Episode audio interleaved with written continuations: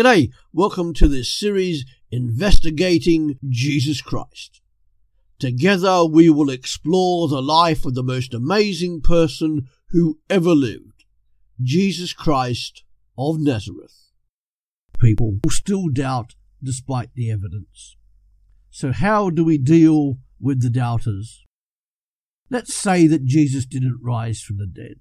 Well, surely the authorities both Jewish and Roman would have produced his dead body in order to quench this new movement. But they didn't, and the reason that they didn't is because they couldn't. There was no body, dead body, to produce. Would Jesus' disciples really have risked death for telling and maintaining a lie about the risen Jesus? These disciples were beaten, confused, defeated, and dispersed men or they were, until they saw Jesus truly did rise from the dead just as he had promised. And after seeing him, they were a transformed and victorious people. I've had people say to me that somebody, even the disciples, stole the body. Ah, that was it. They stole the body. Eh. Hardly likely. And if that had occurred, for what reason? How would they have got past the Roman guard and moved the stone a great distance from the tomb?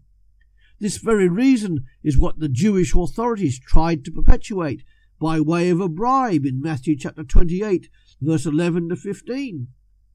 Now, while the disciples of Jesus were going, behold, some of the guards came into the city and told the chief priests all the things that had happened.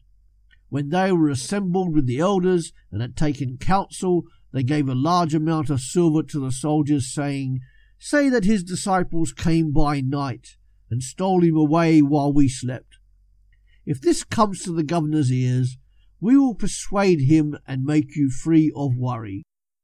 So they took the money and did as they were told.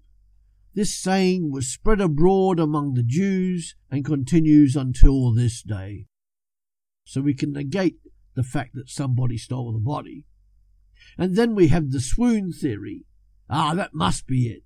Jesus didn't die, but he merely fainted and recovered consciousness in the tomb. That must be it, huh? Eh. Even the skeptics disagree with this theory, one of whom said, It is impossible that a being who had stolen half dead out of the sepulchre who crept about weak and ill, wanting medical treatment, who required bandaging, strengthening, and indulgence, and who still at last yielded to his sufferings, could have given to the disciples the impression that he was a conqueror over death and the grave, the Prince of Life. So nobody stole the body. Jesus didn't merely faint. Okay, then perhaps they all went to the wrong tomb. That's it. Yeah, that must be it. They went to the wrong tomb. Again. Eh. Whilst one person may have gone to a wrong tomb, and possibly two, not everybody who knew would have done. Besides, the gospel accounts tell us that people were waiting outside the tomb where Jesus was buried. Even the guards were there. And surely Joseph of Arimathea would know which tomb Jesus was buried in, seeing as Joseph owned it. So somebody stole the body, gone. He fainted. No. They went to the wrong tomb. Eh, wrong. Okay then, Jesus didn't die on the cross, but somebody was substituted for him. That is what Islam believes.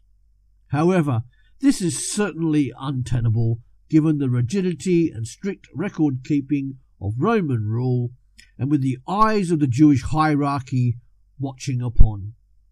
This conjecture, this lie, is a lie of Satan, because he knows the significance of Jesus having risen physically from the dead, because that means he is defeated. That's it. Come back every day to Partakers Podcasts to learn more about how you can live as a disciple of Jesus Christ in the 21st century.